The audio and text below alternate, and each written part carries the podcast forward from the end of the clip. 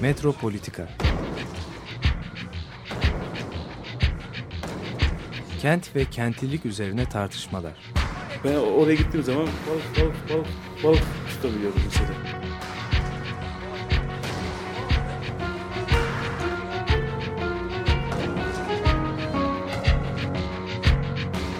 Hazırlayıp sunanlar Aysin Türkmen, Korhan Gümüş ve Murat Güvenç. Takusuyor ki. kolay kolay boşaltamadı. Yani elektrikçiler terk etmedi Perşembe Pazarı. Merhabalar değerli Açık Radyo dinleyicileri. Metropolitika'da Murat Güvenç ve ben Koran Gümüş birlikteyiz.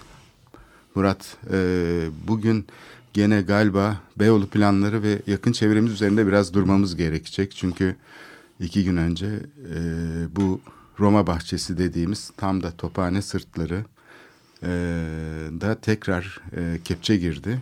Yıllar sonra aynı proje tekrar gündeme geldi.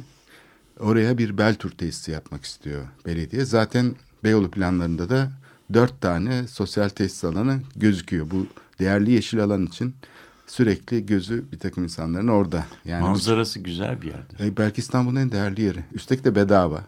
Arazi bedava yani hiçbir şey yok. Kamulaştırma bedeli yok, şey yok. Hazineye ait bir arazi.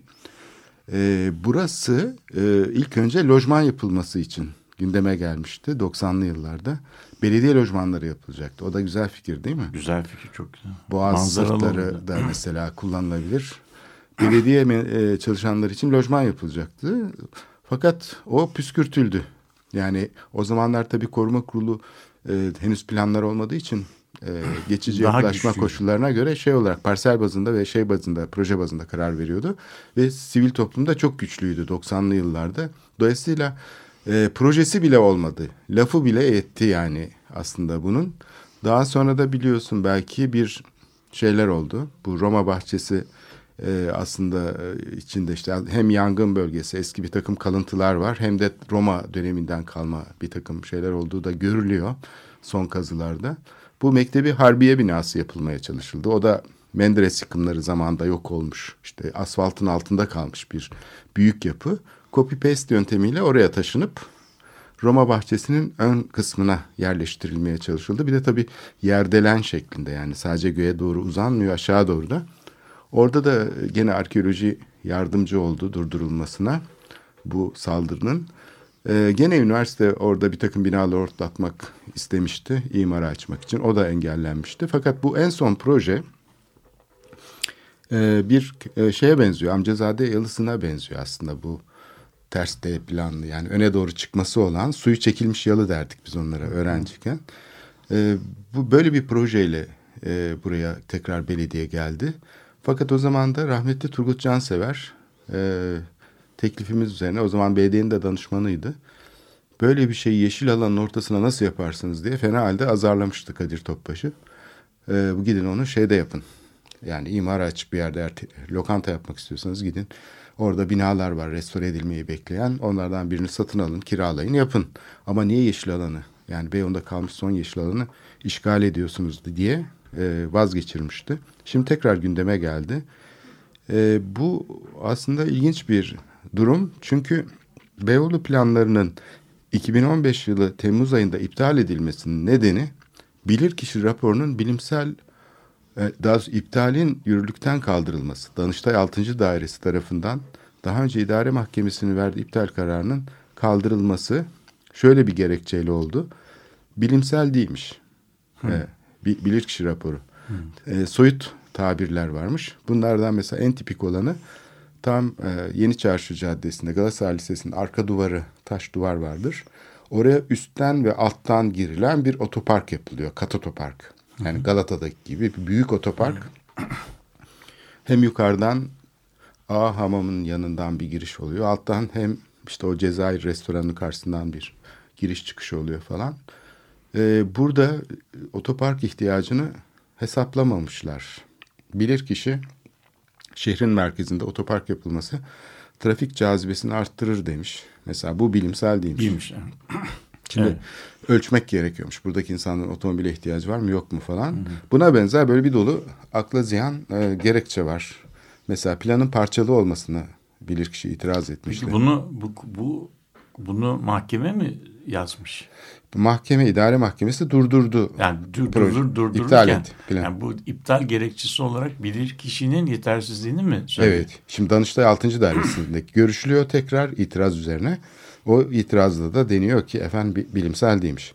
Şimdi bilirkişi raporu aslında son derece mantıklı şeyler içeriyor. Diyor ki Neyse plan- yani onu Evet. biz tartışmayalım Evet. da yani mahkeme mahkeme o zaman yani o zaman şöyle bir durum var. Yani yani bilir kişinin yazdıkları e, mahkeme heyetinin e, kafasındaki resme uyuyorsa o zaman o bilimsel oluyor. oluyor. Evet. Ama yani ben de uzun yıllar bilir kişilik hizmeti yaptım. Yani bilir kişinin yetersizliği olabilir, yanılgısı Tabii olabilir. olabilir. olabilir. Tabii. Bunun şeyi, bunun e, şeyi, e, çözümü yeni bir bilirkişi heyeti. E tabii, yeni bir bilirkişi heyeti atandı. Ama bu sefer atanan bilirkişi heyeti e, buradaki üniversitelerden değil. Bir başka bir yerler. Başka bir yerlerin Tamam. taşıma. Evet yani bunun yani burada tabii bu bilim yani şehirle ilgili e, kararlarda bilimin nerede başladığı, nerede bittiği, nasıl yorumlanması gerektiği konusunda yani şey yegane doğru yani tek doğrulu bir bilim midir yoksa çok doğrulu bir e, disiplinden mi bahsediyoruz? Bu, bu konularda e, bizim imar hukukunun bence çok e, yoğun bir şeye ihtiyacı var. E, gözden geçirme ihtiyacı var. Çünkü çünkü geçirmek çünkü lazım. çünkü e, yani bilir kişilik eski ehli vukuf e, yani bu işi bilen uzmanların e, görüşü diye bir şey var. Ona ona dayanıyor.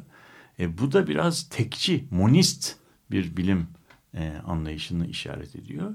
Yani o zaman bilir kişi bilir kişinin dediği e, mahkemenin e, kararının e, kararına yol gösterici oluyor. Şimdi burada e, burada ben bu modeli şöyledir böyledir diye eleştirmekten çok bunun arkasındaki e, bilgi, bilim, e, referans, güç e, anlayışına bakıyor. Bu tamamen pozitivist bir şeydir. Evet. E, bu, bu pozitif, pozitivist bir şeydir ve pozitif hukukun e, e, karar, hüküm, e, hüküm verme, adjudication İngilizce kelimesi. Yani hüküm üzerine hükümü inşa ettikleri ilkelere e, ilişkin. E, bu pozitivist bir bilim anlayışına üzerinde e, post pozitivist bir toplumda hüküm inşa etmek e, anlamına geliyor.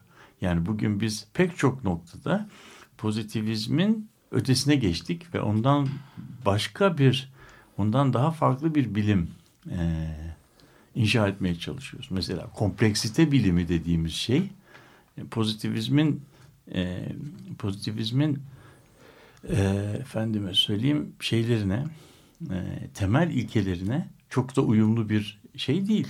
Ama kompleksiteyi bir yerde kabul edip bir yerde kabul etmemek böyle şeyler yaratıyor, e, gerilimler yaratıyor. Bu karardaki e, bu karardaki problem e, oradan kaynaklanıyor. Ben de anımsarsan çok yıllar önce bu bilirkişi heyetlerine e, havale edilen kent e, problemlerinin e, nihai bir çözüme kavuşturulmasının imkansız olduğunu e, söylüyor, söylemiştim. Ve bu bu da senin bu Roma bahçesiyle ilgili söylediğin e, olay buna işaret ediyor. Yani normal olarak bir e, şeyde yasal süreçte e, artık nihai yargı kararı verdikten sonra aynı konuda ikinci bir mahkeme açılamıyor. Halbuki bizdeki süreçte e, yasal süreç uygulamayı belirsiz bir süre erteletiyor ama ortadan kaldırmıyor. Geciktirici. Geciktiriyor. Fakat ondan sonra uygun zaman, zemin, ortam e, oluştuğu zaman bu bizim unutuldu zannettiğimiz projeler küllerinden tekrar e, doğarak tekrar başka biçimlerde karşımıza e, çıkabiliyor. Şimdi bu tabii e, bu bizim şehir hakkındaki düşünce biçimimizi, hayal kurma biçimimizi ve işte projelerimizi, eleştirimizi, muhalefetimizi, her şeyimizi etkileyen bir çerçeve. Bunun ötesine geçecek bir şey ihtiyaç var diye düşünürüm.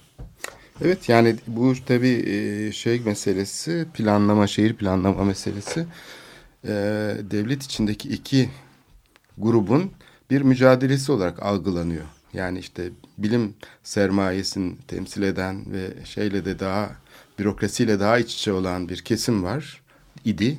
Bir kesimde işte seçimle gelmiş ve daha çok popülist e, şeylerle bunu bir e, engel olarak gören e, siyasetçiler şehirsel gelişmeyi, kalkınmayı inşaat yoluyla gerçekleştirmeye çalışan. Bunun üzerine kurulmuş oldu bu rejim. Bu şey meselesi Roma bahçesine imara açma meselesi e, ve buna benzer işte Martı projesi. Martı projesi de bu planda zaten 10 senedir var. Yani dolgu yapılması Kabataş'a bu gözüküyordu. Martı projesi de zaten konacağı yeri biliyor. O da ortalıkta dolaşıyordu. Yani bunlar yeni olaylar değil. Dediğin gibi yaklaşık 12 senedir falan sürekli böyle şey gibi hani nereden bir delik bulur da öbür tarafa geçebiliriz diyen projeler. İhya projeleri de öyle. Ee, şey üzerindeki bir takım yeşil alanlar üzerindeki ihya projeleri var. Dolayısıyla yani buna geziyi de katabiliriz. Taksim gezisine yapılmak istenen kışla da bu e, planda var. Dolayısıyla Ama mesela Tophane Kışlası yok. yok çünkü orada İhya projesi olabilecek bir e, şey. yol var. Yok, hayır ama ihya projesi de olabilir. Yani denizi doldurup o kışlayı oraya Tekrar yerin- ihya edebilir. yerini değiştirerek Yaptı, aferin. diyorsun. Ha. E, onu yaptılar işte bu e, Mimar Sinan Araştırma Merkezi için yapılan proje bu Mektebi Harbiye tam da yeri değiştirilerek ihya edilen bir şey. Yani zaten Türkiye'de yerinde yapılırsa restorasyon deniyor. Yeri değiştirilerek yapılırsa ihya deniyor. İhya, evet. Restorasyonun da aslında ihyadan hiçbir farkı yok. Yani Tabii. başka bir yöntemle yapılmıyor. Şimdi burada aslında tehdidin kapsamı e, çok daha geniş. Yani daha önceki süreçte koruma kurulları olsun, e, bürokratik yapı olsun hem de e, sivil toplum kuruluşlarının güçlü bir şey olduğu için direnişi e, bu kesimin aslında bir e, blok halinde projeleri durdurması işte Narmanlı e, Hanı'ndaki projeyi durdurması apartmana çevriliyordu Narmanlı Hanı. Emek sineması elektrikçiler çarşısına çevriliyordu. Bunların hepsi müthiş yani bunun gibi yüzlerce proje durduruldu.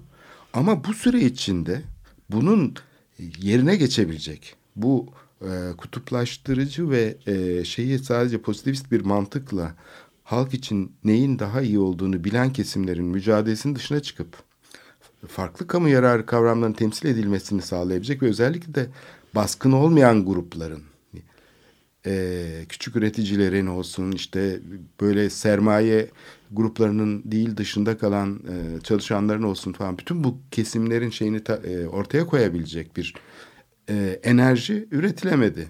Çünkü bu imar planı yapma yönteminde bir tuhaflık var. E, genellikle ihaleyle yapılıyor bu planlar. Teknik bir iş olarak e, sipariş veriliyor. Ve orada da işte bir takım bilen kişiler e, planı yapıyorlar. Bu bürokratik e, usule göre.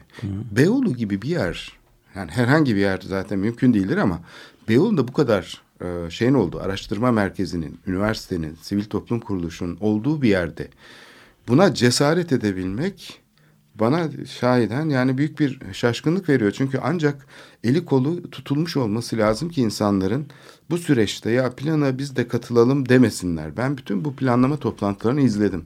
Hani ben uzaktan bu meseleyi e, yorumlayan bir insan değilim. Bütün o toplantılara katıldım. Gördüğüm kadarıyla sanki e, bir uzlaşma var. Yani bu iş teknik bir konudur. Aman farklı düşüncelere, farklı görüşlere açılmasın. Yani İstanbul'un planları hazırlanırken de öyle. Yani e, farklı şeylerin, kurumların bunun içine girebilmesi, e, öznel bir takım fikirlerin ortaya çıkabilmesi.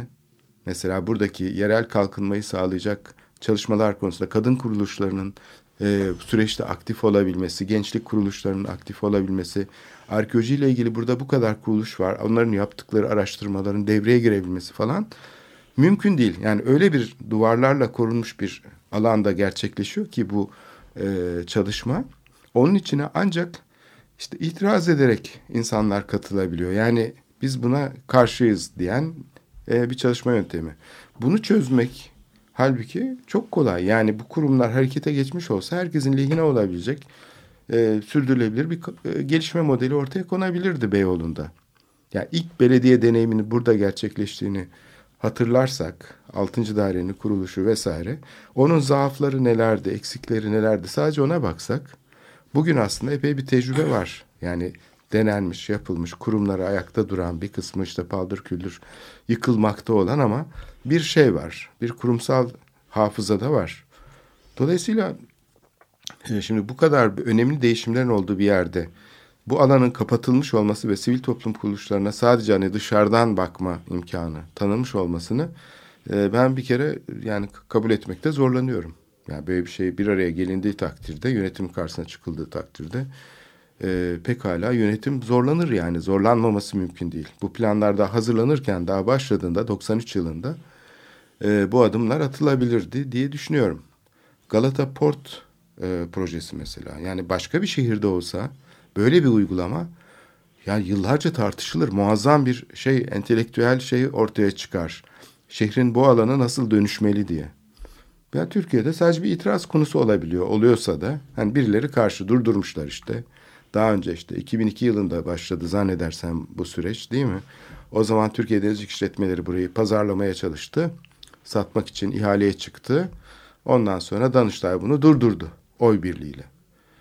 O efendim işte şey oldu falan. Şehir Plancıları Odası'nın başvurusu sonucu durduruldu. E peki alternatifi neydi? Oranın yani çok mu memnunduk biz 40 senedir öyle kullanım dışı kalmasından. Dolayısıyla e, bunu yönetecek bir kurumsal yapılanma yok. Siyasi kurumsal bir e, yapı yok. Çok aktörlü bir mekanizma yok. Yani bunu durduruyorsun. Aradan 12-13 sene geçiyor. Sonra tekrar Tekrar aynı şekilde ge- geri geliyor. Yani herhangi durdurmanın bir değişikliğe yol açtığını e, düşünemiyorum. Narmanlı projesi. İşte yani du- durdurma durdurma süreci iptal değil, geciktirme. Yani öyle bir şey duruyor. O süreç sonra başka zamanda Paradigma değişmiyor. Değişmiyor. Aynı şekilde başka bir yerden başka bu e, bu noktada bizim yani üzerinde durmamız gereken bence şey bu durdurmanın sağlayabildiği bir şey fırsat penceresi var.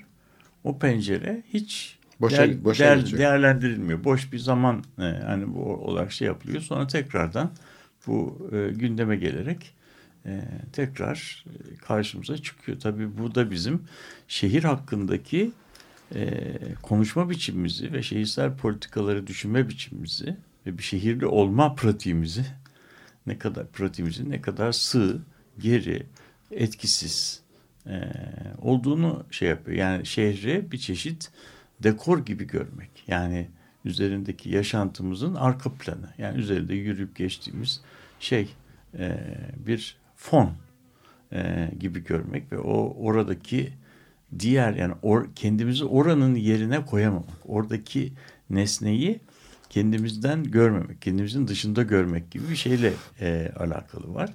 Yani İstanbul'u çok seviyorum e, sözcüğünün e, gereğini yerine getirmiyoruz. Yani bu böyle davranan insanlar bir e, şeye sevdikleri bir şey yapılan bu müdahale konusunda en az en azından bir diyecekleri olması lazım. Mesela ben geçen gün doğrusu e, bu Galata Port projesi içerisinde o paket e, postanesi denen uzun Modern e, bir- yani uzun binanın birdenbire ortadan kalkmış olmasından yani böyle bir bir çırp bir çırpıda yani bir hafta on gündür e, ge- geçmediğim bir yerde bir daha geçtiğimde Boşluk var. bir anda e, orasının bir boşluk olduğunu gördüm. Yani mesela bu bir şehirde yaşayan bir birisi olarak beni doğrusu şaşırttı. Yani bu bu bina herhalde orada 150 senedir var. 1870'lerde 80'lerde yapılmış. Belki şeyden sonra e, rıhtım inşaatlarının e, yapılmasından sonra yapılmış bir bina olması lazım. Bauhaus stilinde olan yapı değil mi? Bu kenarları dönüşlü böyle Evet, evet, sarı bina. Evet, evet. Şimdi o modern mimarlık eserlerinden biriydi aslında. Çok eski bir yapı değildi. O 1940'lara doğru yapılmış herhalde ya da işte bu e, limandaki bir takım yenilemeler yapılırken gerçekleşmiş. Son derece ilginç bir yapıydı. Yani süslü yapıları belki Tabii içine şey, e, şey yani biz biz bu limanı e, hemen hemen hiç görmedik. için deneyimlemedik. Limanın sadece vapurdan giderken uzaktan görebildiğimiz kadarını biliyoruz. Yani o binaların içerisinde e, gezme fırsatı elde edemeden binaları çoğunu yitirdik. Yani o bakımdan biz e, o, o binalar bizim hiçbir zaman e, şeyimizin parçası da olmadı. Hafızamızın bir Pa- parçası, da olmadı. olmadı. Keza şey yani Tophane Kışlası'nı biz sadece kitaplarda görüyoruz. O- orada yapılan müdahalenin e, yol geliştirmek ne- nedeniyle yapılan müdahalenin tek alternatifi kışlayı toptan yıkmak mıydı? Ondan da emin değilim. E, yani madem bu kadar e, tünelciliğe şeye e, O kadar Öyle dolgu alanı diyorlar, yapmışlar şey yani. yapmışlar. Tabii Gidip yani. de tarihi eseri niye yıkıyorsun? Yani o kadar hayır yani bu boş ba- alan bazı, var. Bazı bazı şeyler, bazı alternatifler bulabildik. Yani bu, biz burada problem herhalde e, alternatifleri hiç e, tartışmadan e, belli bir tasarımın sonucunu mümkün olabilecek yani doğru gibi e, görmek gibi kritik şey. düşünceye Yani açık değil. İşte- yani bir de mesela şu şu şeyler var. E, burada böyle çok e, acil e, üretilmiş gerekçeler var. Öyle yapmayaydık da böyle mi yapaydık filan gibi. Böyle mi E, kalsaydı? Böyle mi kalsaydı filan. Şimdi mesela burada e, burada şöyle şeyler var. Hani e, mesela şimdi e, Galata Köprüsü'nün yanındaki Unkapanı Köprüsü'nün bu tünel yapıldıktan sonra tamamen devre dışı e, bırak- bırakılması e, söz konusu. Yani o köprünün ortadan kaldırılması, artık oradaki trafiğin tünele e, bağlanması, tünel üzerinden çalışması. Şimdi mesela bu acaba e, bunun alternatifi var mı? Tün, tüneli diyelim yaptık. Tünel ve köprü beraber olamazlar mı? O köprünün ortadan kaldırılması bize ne gibi bir e, fırsat verecek? Acaba o köprü suyun sirkülasyonuna engel oluyor diye mi kaldırılıyor? Yok, Acaba o bahaneydi o yani zaten. suyun sirkülasyonunu hızlandıracak bugünün teknolojisinde başka bir şey yok mudur? Yani biz acaba hem köprümüzü savunup hem de suyun sirkülasyonuna imkan veren yeni bir dizayn geliştiremez miyiz? Yani onun ayakları başka türlü tasarlanarak suyun sirkülasyonunu e, mümkün kılan bir köprüye dönüştürülemez acaba, mi? acaba suyu sirküle etmek de iyi bir şey mi? Yani denize Yani atmak bir suyu. Bilmiyorum yani bilmiyorum. Evet. Yani bu kesinlikle kesinlikle e, herhangi bir e, fikrim, ön yargım yok ama ben sadece sorular soruyorum. Yani bunun acaba tek yolu bu muydu? Biz, de bu tek yolu bu muydu sorularında evet tek yolu buydu. Fazla e, yani şey var diye bir zamanlar bir şey tatava etme bas bas geç diye. Yani biz böyle söylediğimiz zaman hani şehirle e, ilgili e, tartışmalarda biraz böyle pişmiş aşa su katmak ve de yani e, boş yere e, olayı geciktirmek gibi bir e, pozisyonda kalıyoruz. Bunun bunun e, ne kendisinin çok yararlı ne de böyle yeni bir e, hareketin başlatıcısı olarak çok yararlı bir şey olarak görmüyorum. Acaba alternatifini başka nasıl tasarlayabiliriz, tasarlayabiliriz? Onu onu da Evet. kendi kendimize düşünmemiz lazım. Yani bu bunu bu konuda düşünce üretecek kişi sadece ben değilim ama bir e, yani biz belki kolaylaştırıcı olabiliriz. Bu şehirle ilgili düşünen mimarlar, e, siyaset bilimciler, toplum bilimcilerle beraber bu meseleyi düşünmemiz gerekir diye düşünüyorum. Tabii üniversite eğitiminin zaten temelinde Evet. bu var. Yani, Yani üniversite, üniversite eğitimi, eğitimi artık e, şehirciliğin yani kepçeyi alıp da şehir plancılara gidip de arazi üzerinde plan yapmıyorlar. Kepçeyle yapılmıyor planlar. Kurgu üzerinden yapıldığı için Ve çok liyakat meselesi yani en iyi plan değildir. Liyakat en iyi plan ya da en doğru mimari proje değil. Aslında projelerin farklılıklara açık olarak konuşulabilir olmasıdır. Yani düşünce özgürlüğüdür aslında bir fikri, bir Aynen. mimari çalışmayı, bir şehir planını e, şey yapan aslında özgür bir ortamda geliştirilmesidir. Bizde şiddet var. Doğrusunu biliyoruz. Biz doğrusunu yapıyoruz. En iyi projeyi yapıyoruz ya da biz hesap vermeyiz şey var. E, Böyle olunca tabii yani şimdi Roma bahçesi dediğimiz alanda kim yönetiyor orayı belli değil. Nasıl olacak? E işte belediye kendince bir e, belediye sermayeli bir şirkete burayı vererek kendince çözüm üretmiş oluyor. Bu da aynı zamanda bir şey perspektifi getiriyor. İnsanlara iş sağlıyoruz. Burayı İstanbul halkına açıyoruz. Bakın burada Cihangir'de işte birkaç tane seçkin insan var. Buranın böyle kalmasını istiyorlar. Böyle metruk. ma- Biz de- manzara seyrediyorlar. Hı, Gelip burada hatta ben taksi şoförleriyle de konuştum. Bunlar da üstelik Cihangirli. Diyorlar ki işte burada bira içiliyor falan. Yani bu kazdı, mezbeliliği kaldırmak lazım buradan. Yani her gelenin ip, ipsiz sapsız insanlar geliyor buraya takılıyorlar İstanbul'un falan diyorlar. Tamam mı? Aynen bu kendi cümlelerini söylüyorum. Dolayısıyla bu perspektifi değiştirecek bir şeyi biz söyleyemiyoruz. Bunu da anlatamıyoruz. Hı hı. Yani buranın başka bir yöntemle dönüşümü veya kullanımı ya da sahiplenilmesi yani kamusal modelin bu değil de bu geçmişten bir enkaz şeklinde kalmış bir kamu yönetimi modeliyle değil de başka bir şekilde şehrin kamusallığını tazeleyecek bir kamu modeliyle, ilişkisel bir yönetim fikriyle ve oranın katılımcı bir şekilde e, geri kazanılmasının aslında şehre neler kazandıracağını, orada bir ekolojik onarım planının yapılmasının, bir kültür planının yapılmasının, bir arkeoloji planının yapılmasının yani çok boyutlu bir plan yapılmasının, yönetim planı adı verilen arkeolojik alanlarda yapılmasının neler kazandıracağını mesela işte şeyde gördük. Maltepe Küçük Yalı'daki arkeoloji parkında semtliler çok büyük bir mutluluk duydular. Böyle bir planın yapılmasıyla birlikte ortak bir kamusal alana kavuştular. Orada insanlar e, şey görüyorlar, çocuklar e, eğitim görüyorlar. Küçücük bir müzesi var. Bazen uluslararası etkinliklere sahne oluyor. Arkeolojik alan tamamen korunuyor. Bütün imar işlerinden falan arınmış vaziyette. Şimdi böyle bir yaklaşımla Roma bahçesine gelinseydi hem semtliler ikna olurdu, itiraz etmezlerdi projeye. Hem de belediye iyi bir iş yapmış olacaktı. Evet. Beyoğlu da e, bundan belki, faydalanacaktı. Belki sonunda Galata Port'ta diyelim. Aynı e, şekilde. Şey, gelmiş olan e, turistlerin bir kısmı da orayı ve orayı ziyaret edeceklerdi. Orası değerli bir şey olacaktı. Yani Galata Port'a oradan bakan Tabii bağımsız bir, değil oradan. Şey değil. Evet. Yani bu Galata Port ayrı, bu proje ayrı değil. Yani şehirdeki her şey birbirine komşu olan her şey birbiriyle. E bir de üniversite e, var yanında. Türkiye'nin en eski üniversitesi mimarlık var. eğitim veren üniversitesi, üniversitesi var. var. Ve evet. bur burada e, herhalde yani e, olayı başka türlü tasarlayan bir şey, e, yaklaşan bir belediyenin burada çok kolaylıkla çözebileceği ve hiç kimseyi rahatsız etmeden çözebileceği e, çözümler var.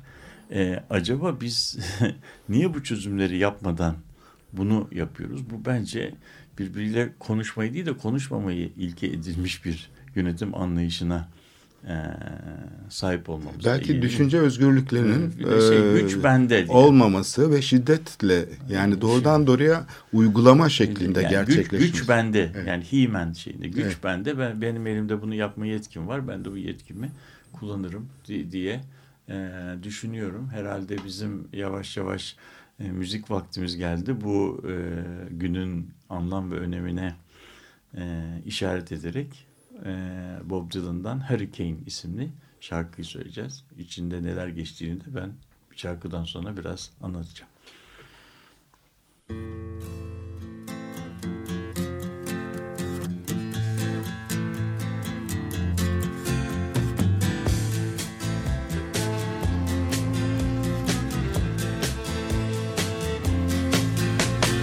Pistol shots ring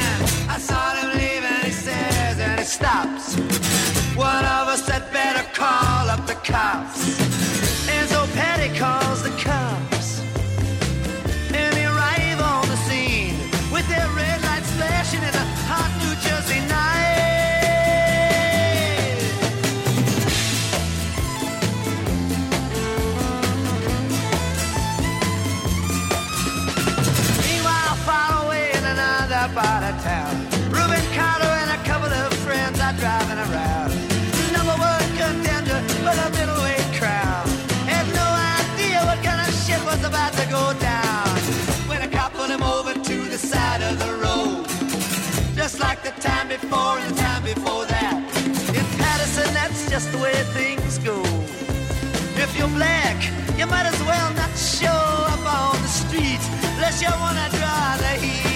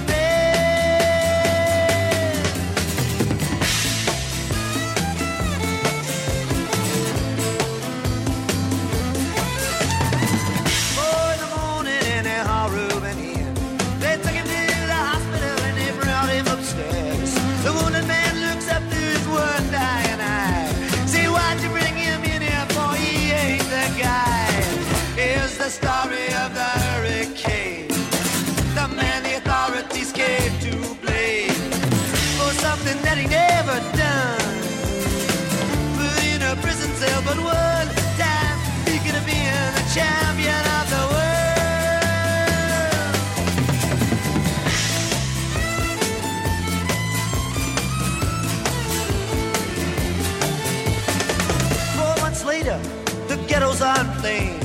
Rubens in South America fighting for his name. Well, Arthur Dexter Bradley's still in the robbery game.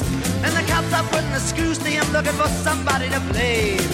Remember that murder that you happened in a bar. Remember you said you saw the getaway car.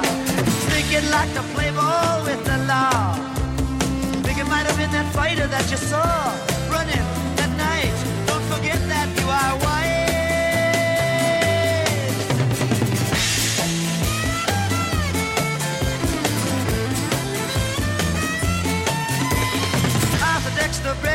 I'm really not sure.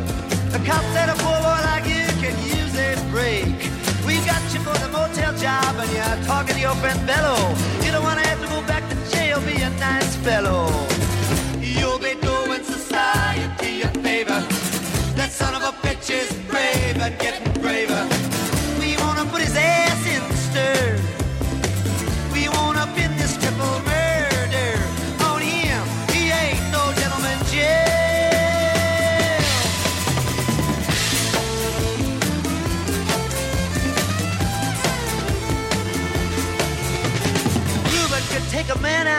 Just one punch, but he never did like to talk about it all that much. It's my work, he'd say. and I do it for pay.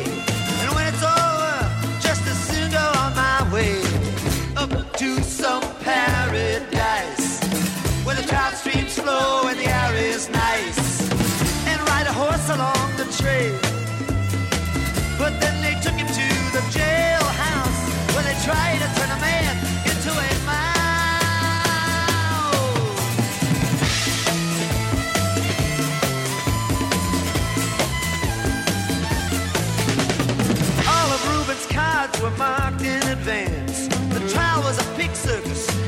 Had a chance. The judge made Ruben's witnesses drunkards the slums. To the white folks who watched, he was a revolutionary bum. And to the black folks, he was just a crazy nigger. No one doubted that he pulled the trigger. And though they could not produce the gun, the DA said he was the one who did the deed, and the old jury agreed.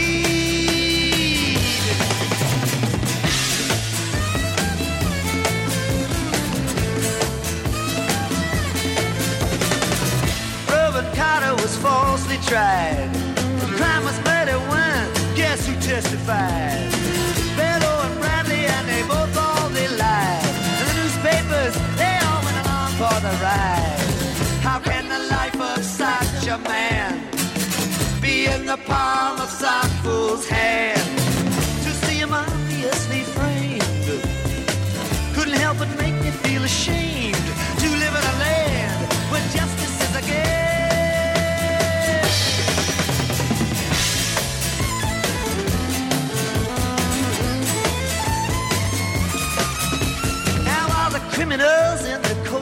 Better times. I'm free to drink martinis and watch the sunrise. E, Merhaba, 94.9 Metropolitika programında tekrar beraberiz. E, Bob Dylan'dan Hurricane isimli şarkıyı dinledik. Bu Bob Dylan'a verilen Nobel e, ödülünün yarattığı çalkantıya çok hayret ettiğimi e, düşünürüm. İnan söyleyeyim, itiraf edeyim. Yani nasıl olup da bir şarkı sözü yazarına bir ya bir şarkıcıya bir sanatçıya Nobel ödülü, Nobel Edebiyat ödülü verilir sorusunu soranlara belki e, naçizane bu şarkının sözcüklerine e, bakmalarını e, salık verebilirim. E, bu şarkıda bir e, bir boksörün e, zenci bir boksörün e, öyküsü anlatılıyor. Gerçek bir öykü. Gerçek bir öykü. Evet. Yani bu Hurricane isimli yani fırtına isimli bir şeymiş. Boksör. Rubin, Rubin Carter diye bir boksör. Bu işte New York'ta bir şey yapıyor. Ee, dünya şampiyonu olabilecek kadar şey bir e, performans gösteren e, fakat bir takım garip fikirleri olan bu e, ırk ayrımına filan karşı biraz aktivist bir e, şeyimiz. E, onun başı da bir şekilde e, polisle e, derde giriyor ve polisle olan Amerikan polisiyle olan uzun mücadelelerini anlatıyor. Yani sonunda da belki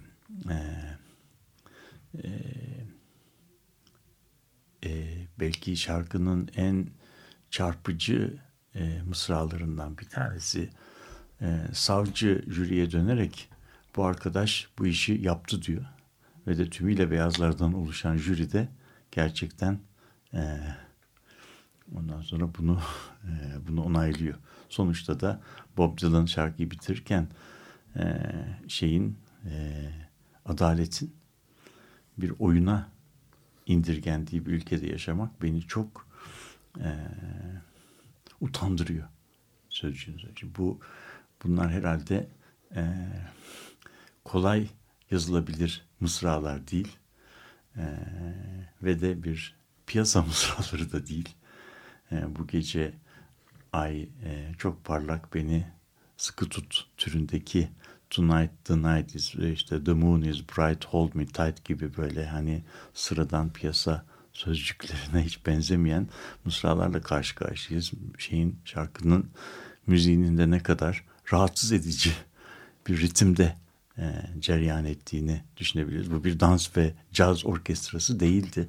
O yüzden bazı şeyleri biraz daha belki şeyle e, ihtiyatla tartışmak yararlı olabilir. Ben kendi namı hesabına buralarda çok önemli sanatsallıklar e, hissettim mi söyleyebilirim. Belki de yanılıyorum ama biz biz burada tek doğrudan e, bahsetmedik. Ben de e, doğruların bir parçası olan kendi e, görüşlerimi anlatmış olayım. Şimdi tekrardan biz Bob Dylan'dan konumuza Yere doğru. e, ge- yere doğru gelebilirsek biraz Evet. da sabahtan beri anlattığımız soyut şeyleri e, so, soyut şeyleri e, açıklamaya e, çalışalım. Biraz örneklemeye çalışalım. Çünkü tarih çok önemli. Bizim bir tarih e, müzmin bir tarih şeyimiz var. Zafiyetimiz var. Tarihi biraz kendimizin dışında e, sanki üniversiteye girişte yapmamız gereken, yanıtlamamız gereken e, can sıkıcı sorulardan ibaret görüyoruz. Tarihin kendimizle ne kadar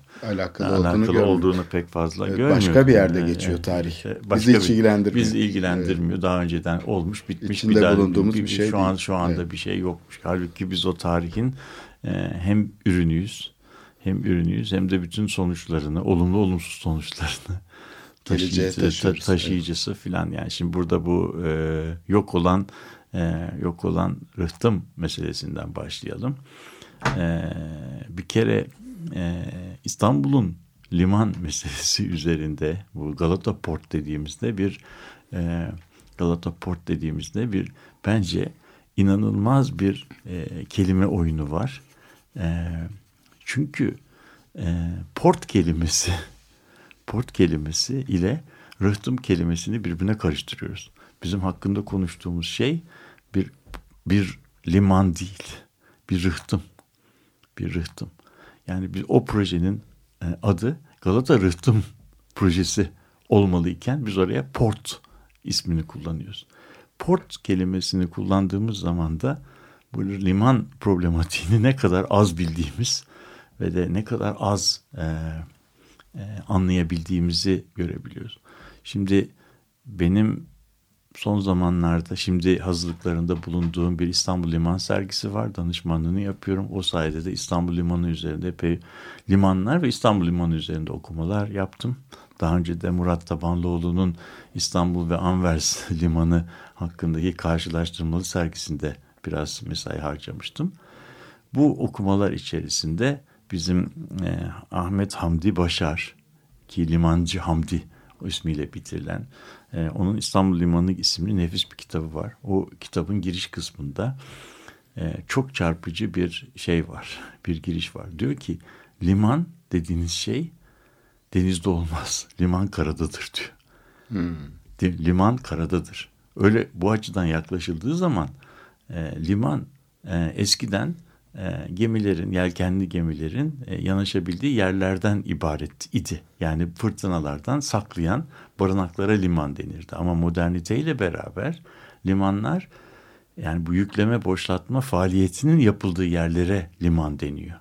Onun için yükleme boşaltma faaliyetinin yapıldığı alana liman deniyor. Şimdi bu açıdan bakıldığı zaman İstanbul'da böyle bir e, karada liman faaliyetinin yapılabildiği yer hemen hemen yok. İstanbul İstanbul limanının tarihine baktığımız zaman İstanbul liman açısından son derece e, sorunlu, zayıf, problemli bir yer. E, Haliç var ama. Haliç var ama Haliç var ama şöyle bir şey var. Osmanlılar ilk başta 1800'lerde ilk köprüyü Unkapanı'na yapmışlar.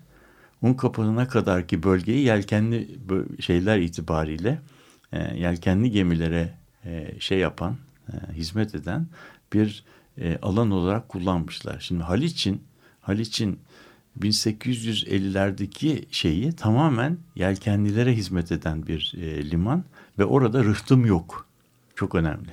1890'lara kadar rıhtımı olmayan bir yerden bahsediyoruz. Yelkenli gemiler nasıl yanaşıyor? Geminin arkasından karaya uzun kalaslar veriliyor. Onlar da bir takım iskelelere e, çıkarılıyor. Gemiler e, gerek Eminönü'nde gerek şeyde rıhtımsız bir şekilde karaya yanaşabiliyor. Fakat 1850'lere gelindiği zaman A bir kere birinci köprü yapılıyor. Birinci köprünün yapılması o iki köprü arası ki oraya Cisreyn deniyor. Cisreyn veya iki köprü arası. O bölgeyi liman sahasından büyük ticaretten büyük ölçüde koparıyor. O iki bölge arası sadece İstanbul'un yakın mesafe kayıklarının gelip e, gittiği işte Boğaz'dan e, gelip de Eminönü'ne yanaşan pa, pazarcı kayıklarının yanaştığı bir yer haline geliyor. Böyle olduğu zaman da İstanbul'da e, 1850'lerde artık gemilerin tonajı yükleniyor.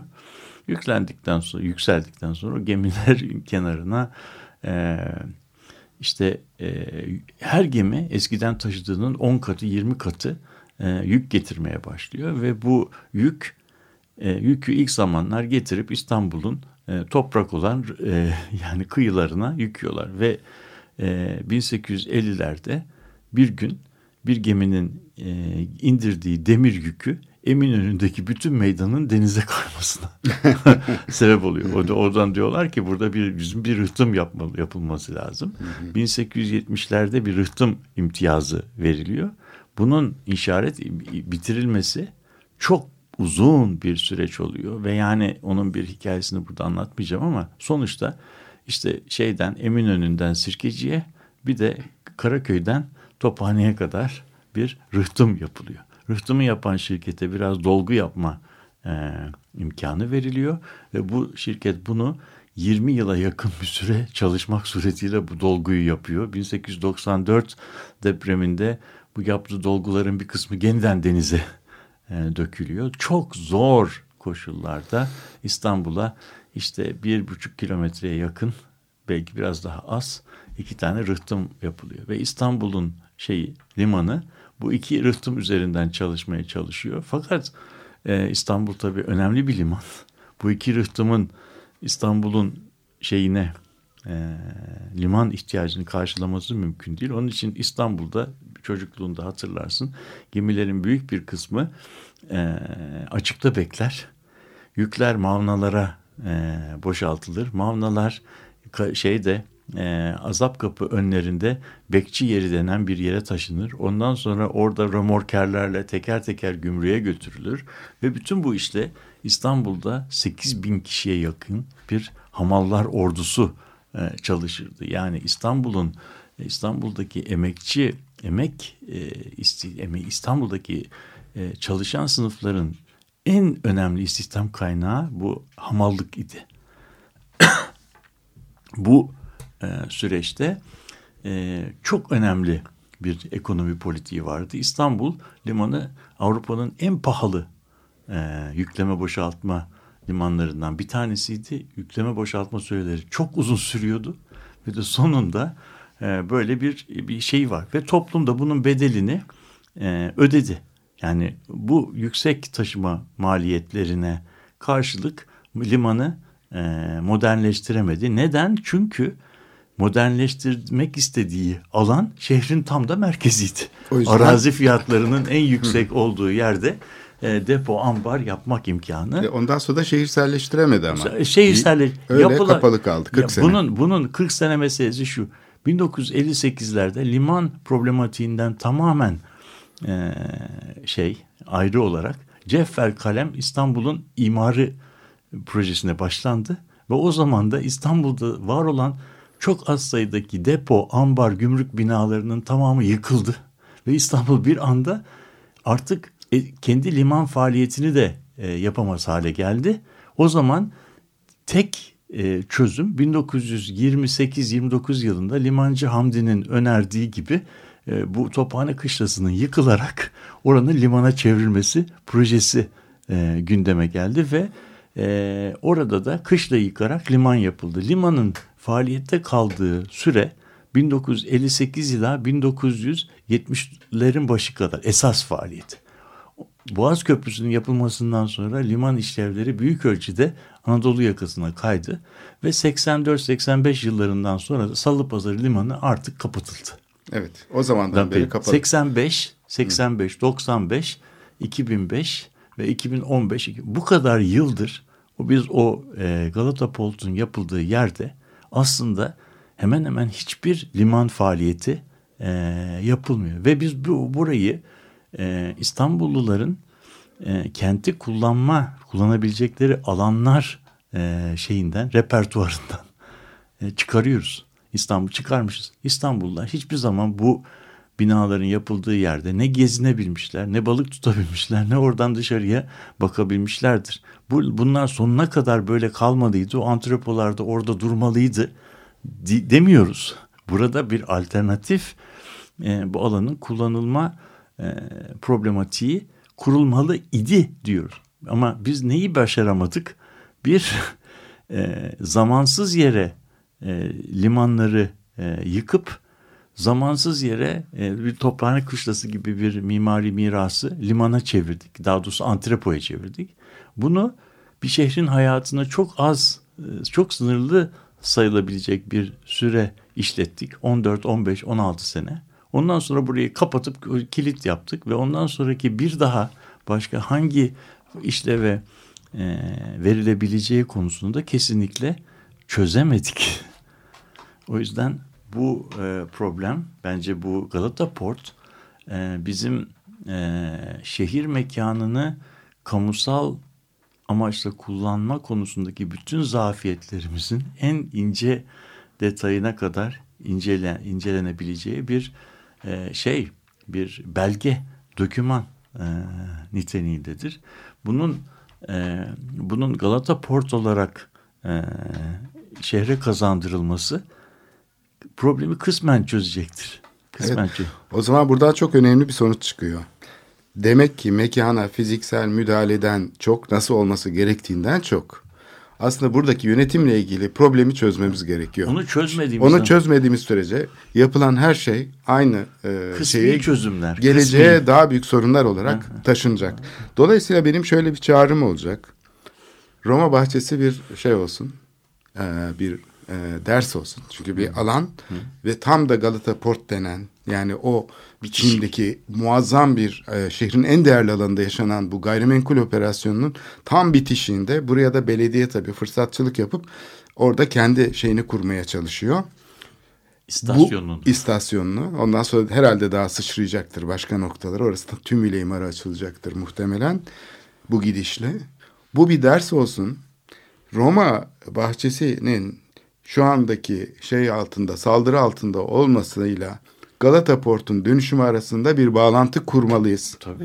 Ve o zaman sadece Roma bahçesini değil, Galata Port denen yani bütün Beyoğlu sahilini özel bir imar şirketi şeyine gayrimenkul yatırımına dönüştüren projeye karşı da alternatifini savunarak e, bu o cepheyi büyütmemiz lazım. Yani Roma bahçesi tamam bunun için alternatif bir şey e, ortaya koymak lazım. İşte zaten Cihangir Güzelleştirme Derneği yıllardır bunu yapıyor. 20 senedir burası için bir yönetim planı hazırlamaya çalışıyor. Orada bir takım arkeolojik kazılarla, yeşil alan iyileştirmeleriyle bir kullanıma açılmasını sağlamaya çalışıyor.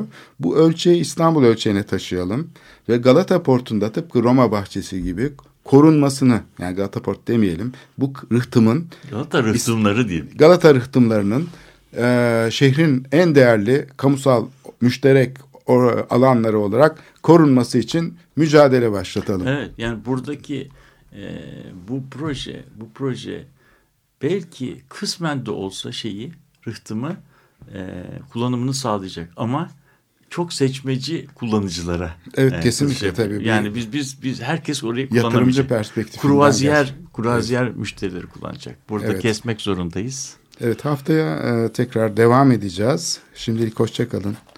Değerli Açık Radyo dinleyicileri.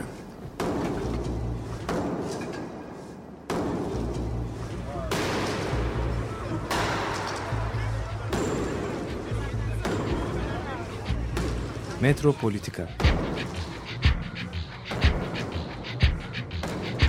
Kent ve kentlilik üzerine tartışmalar. Ben oraya gittiğim zaman balık balık balık balık tutabiliyordum mesela.